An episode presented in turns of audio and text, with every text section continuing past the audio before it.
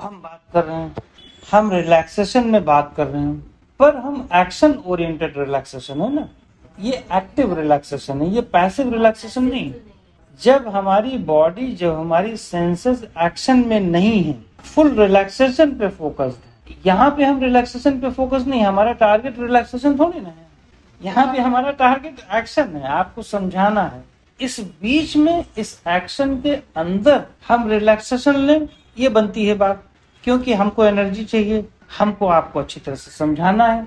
ये स्किल कि रिलैक्स्ड वे में हम अपने एक्शन को और धारदार बना रहे इम्प्रूव कर रहे हैं। पर है तो एक्शन ओरिएंटेड ना।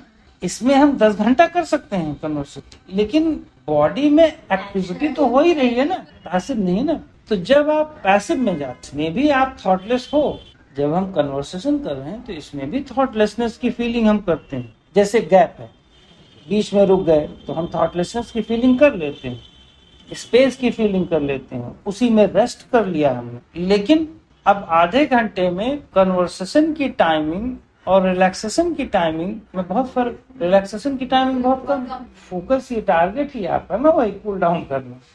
यहाँ पे कूल डाउन करना टारगेट थोड़ी नहीं तो इसीलिए जब आप टाइमिंग स्ट्रेच बढ़ाते हो स्पैन बढ़ाते हो, उस पैसिव रिलैक्सेशन का तब ज़्यादा इफ़ेक्ट जब आप सोचो, अब जैसे बहुत सारे लोग प्राणायाम में कहते हैं कि 11 बार ये कर लेता हूँ तो 11 बार वो दूसरा कपाल भांति कर लेता हूँ तो 11 बार अनुलोम विलोम कर लेता हूँ 11 बार उज्जाई कर लेता हूँ।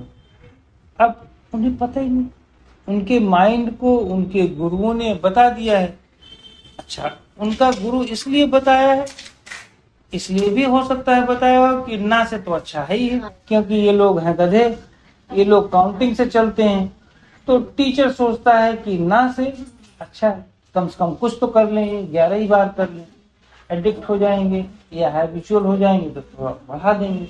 लेकिन इससे प्रॉब्लम थोड़ी ना सॉल्व होगी। अगर मान लो मास्टर ने ये समझ के बता दिया आपको कि यार ये हैबिचुअल हो जाएगा तो एक्चुअल में हैबिचुअल नहीं होगा। ये मास्टर ऐसे मास्टर के का विजन लॉन्ग नहीं है फ्यूचरिस्टिक विजन नहीं है।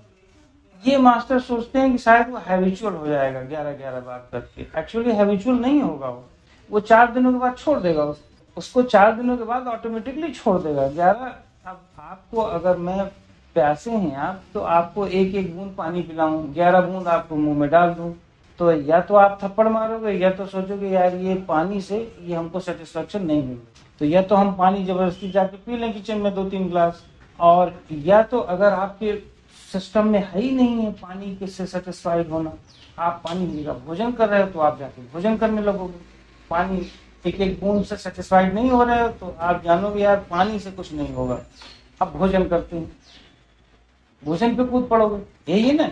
तो आदमी जब प्राणायाम से ग्यारह बार से कुछ नहीं होता तो वो कुछ और करने लगता है। वो प्राणायाम को बढ़ाने के बजाय वो करने कुछ और लगता है। ऑल्टरनेट ढूंढता है ना बेटा? अगर कोई टीचर समझाए कि ये जो बूंद बूंद पानी या बूंद बूंद ऑक्सीजन डाल रहे हो, इससे कुछ होना नहीं है, आप एक ही कर लो, आधा घंटा कर लो, बैठ के। इवन की टीवी भी देख लो और करते रहो प्रॉब्लम सॉल्व हो जाएगी। जितने भी मल्टीटास्कर्स होते हैं वो अकेले बैठ के थोड़ा शांत नहीं है तो भैया टीवी अलाउड कर दो ना उनको। आधा घंटे की टीवी लगा दो और करते रहा कम से कम मैकेनिकल तो होगा, वो ठीक लेकिन ये जो बूंद बूंद के और ग्यारह नंबर और ग्यारह बार के, इसमें कुछ नहीं होगा।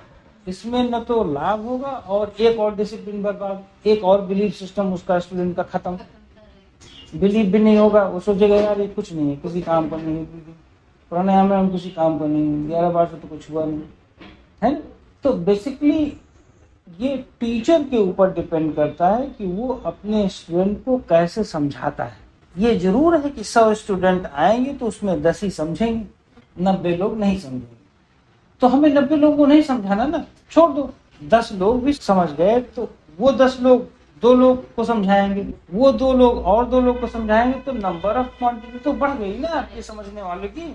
डायरेक्टली सब लोगों को काहे नहीं समझा रहे हो भाई? जो समझ रहे हैं उन्हीं को अच्छी तरह समझा लो। फिर नंबर तो आपका बढ़ेगा ही ना इनडायरेक्टली वो भी तो समझाएगा ना। वो भी तो उनको लाएगा कि हाँ ये गुरु हैं समझ लो। तो उनको समझाएँगे तो और मल्टीप्लीकेशन तो अल्टीमेटली होगी ना। तो ये मास्टर लोग समझ नहीं पाते। वो सोचते हैं कि बस तुरंत धर दो उसको और चार पाँच दस चीज़ें प्राणायाम बता दो। तीन बार इसको करो भ्रामरी तो तीन बार ये कर लो तो ग्यारह बार वो कर लो तो पंद्रह बार वो कर लो।